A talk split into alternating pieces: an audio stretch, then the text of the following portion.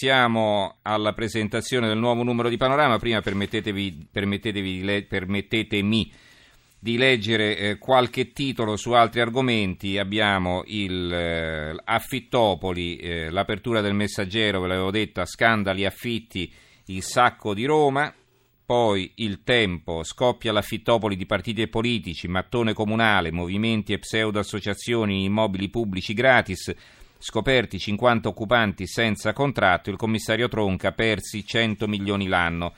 Il commento di Gianmarco Chioci, il direttore, si intitola Un anno dopo come un anno fa, nel senso che loro ne avevano parlato già un anno fa, ma non è cambiato nulla.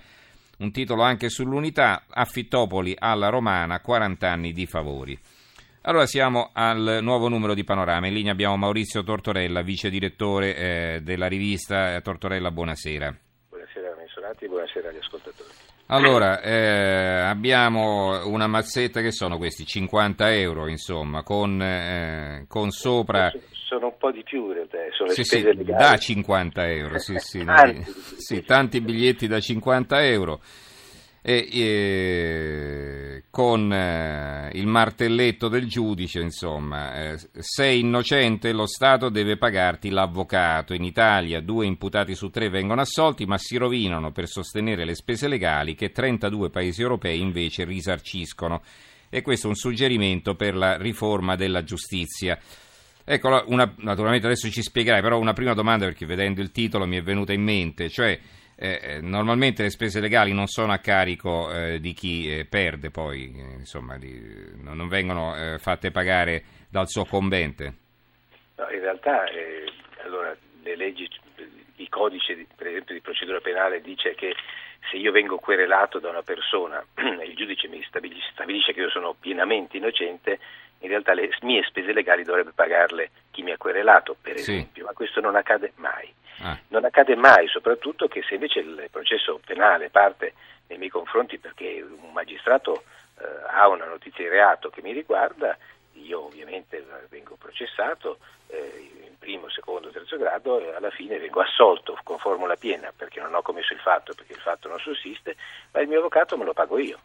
E purtroppo la, la, molti non lo sanno, tanto mi sono trovato proprio in questi giorni facendo questa inchiesta a parlare con gente normale, gente, amici, parenti, che sono convinti che per logica deduttiva nel momento in cui lo Stato mi riconosce innocente dopo avermi processato dovrebbe pagare lui le, le spese legali, no? E in realtà non è così. Non è così in Italia, è, è successo in tantissimi casi, noi raccontiamo sette storie eh, a corredo del, dell'inchiesta eh, di sette casi noti, meno noti, da Raffaele Sollecito a, a, a, a imputati di, di meno meno famosi e hanno dovuto sostenere spese legali a volte sconvolgenti. Raffaele Sollecito, la famiglia che poteva permetterselo per loro, in otto anni di processo ha pagato un milione e tre 100 milioni, un milione e 300 mila euro e altri hanno pagato per carità cifre inferiori, 100 mila, 300 mila euro, ma sono comunque cifre che possono rovinare una persona. In 32 stati europei, e questa è la, la scoperta basata sulla consultazione di una serie di esperti, penalisti, giuristi, eh, appunto che sono stati consultati per questa inchiesta, in 32 Stati europei il, lo Stato eh, stabilisce che nel momento in cui tu vieni riconosciuto pienamente innocente e quindi sei stato ingiustamente imputato, lo Stato eh, provvede in parte, a, almeno in parte, a ripagare le spese processuali che tu hai sostenuto, quindi il tuo avvocato, i consulenti, eh, i periti, quelli, tutti quelli che tu hai messo a, a disposizione del, della giustizia da, dalla tua parte per, per, ovviamente per difenderti da un'accusa che ritenevi e te avevi ragione di ritenere ingiusta.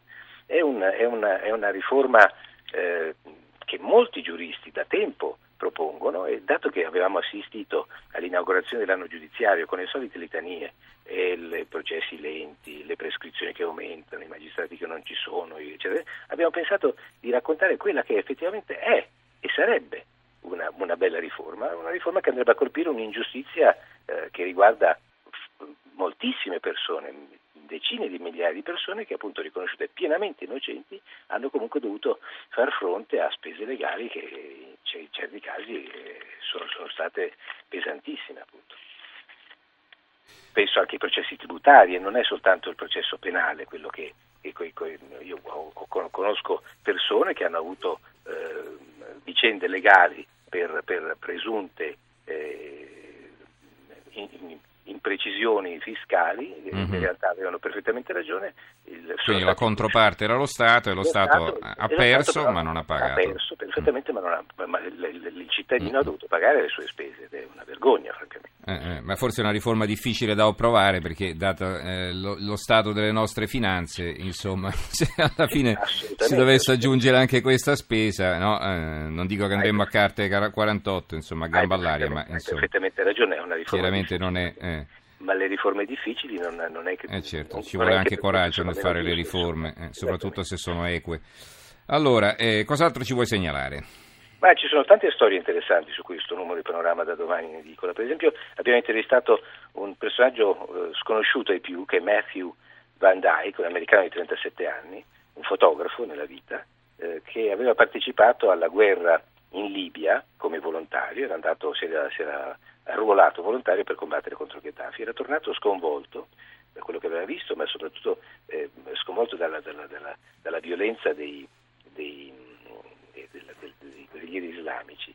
E ha messo su un'organizzazione che si chiama Sons of Liberty International, eh, figli della libertà internazionale, e il suo um, obiettivo è quello di eh, addestrare, eh, lo fa attraverso eh, veterani americani ma non solo, eh, persone che decidono in questo momento di combattere contro l'ISIS, quindi è, se vogliamo una, una specie di emergency, emergency al contrario.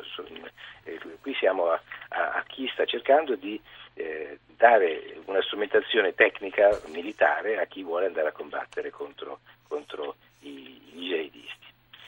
Storie altrettanto interessanti sono quelle di un, di un personaggio la cui vicenda incredibile, anche questo è un, è un, caso di giustizia, ma non solo, perché in realtà è una storia che è importante e interessante dal punto di vista esistenziale, un signore di Taranto, vicino a Taranto, Martina Franca, Martino Scialpi, nel, nel primo novembre 1981 ha, vinto, ha fatto 13 al Totocalcio. Ha vinto 800 milioni di lire dell'epoca, cifra considerevole, eh, ma il CONI ha sempre rifiutato di pagare sostenendo che la, la, la, la schedina non era stata mm-hmm. registrata. Eh sì, me la ricordo questa storia. Sì. È una storia lunghissima, dibattuta, l'uomo ha subito 60 eh, anche un processo per truffa dal, dal, quale è stato pienamente assolto. I processi sono stati tantissimi. Il 10 febbraio, quindi tra poco, ehm, il giudice di Taranto deve decidere, fare l'ultimo tentativo di conciliazione fra, fra, questo signore e il CONI. In realtà nel frattempo, malgrado la, la, clamorosa fortuna di questo signore, che non era tra l'altro un giocatore abituale, aveva scommesso così una volta tanto, questo, questo appunto, Martino Scialpi ha nel frattempo perso la famiglia, si è, si è indebitato per, per, seguire questa vicenda che lo ha evidentemente sconvolto e, e in qualche maniera travolto. Va bene, un'altra cosa è sulle statue di Rouhani, so che avete un servizio anche su questo, insomma, sulle statue sì, coperte.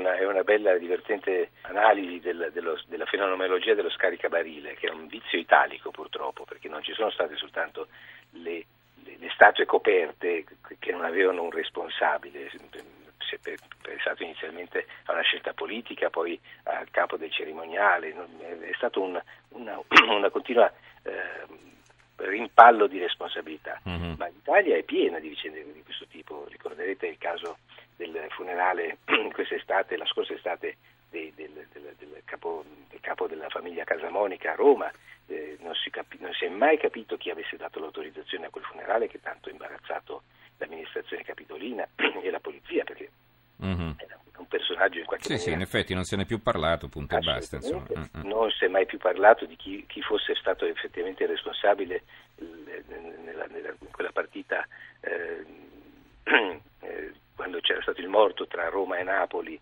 e la partita era stata comunque eh, permessa non è stato mai trovato un responsabile per l'espulsione di Alma eh, Shalabayeva, la moglie del dissidente kazako, che fu espulsa dall'Italia nel, nel 2013. E non è stato trovato un responsabile, anche lì è stato un continuo eh, rimpallo di responsabilità, quella della, storia del brindisi di Capodanno, il, il, il calcolo finale del countdown, del countdown anticipato mm-hmm. e, e, la bestemmia andata in onda, in onda attraverso Beh, lì uno l'hanno licenziato, insomma. Sì, eh. sì ma beh, non, non, si è mai capito se fosse lui effettivamente responsabile. C'erano probabilmente responsabilità a più alto livello e lo scaricabarile, per l'appunto, tipico vizio italiano, è stato, mm-hmm. è stato applicato anche in quel caso. Va bene, allora ricordo la copertina di Panorama, sei innocente, lo Stato deve pagarti l'avvocato. In Italia due imputati su tre vengono assolti ma si rovinano per sostenere le spese legali che 32 paesi europei invece risarciscono. Ci ha presentato questo numero di Panorama il vice direttore Maurizio Tortorella. Grazie Maurizio e buonanotte. Grazie Stefano, buonanotte a voi.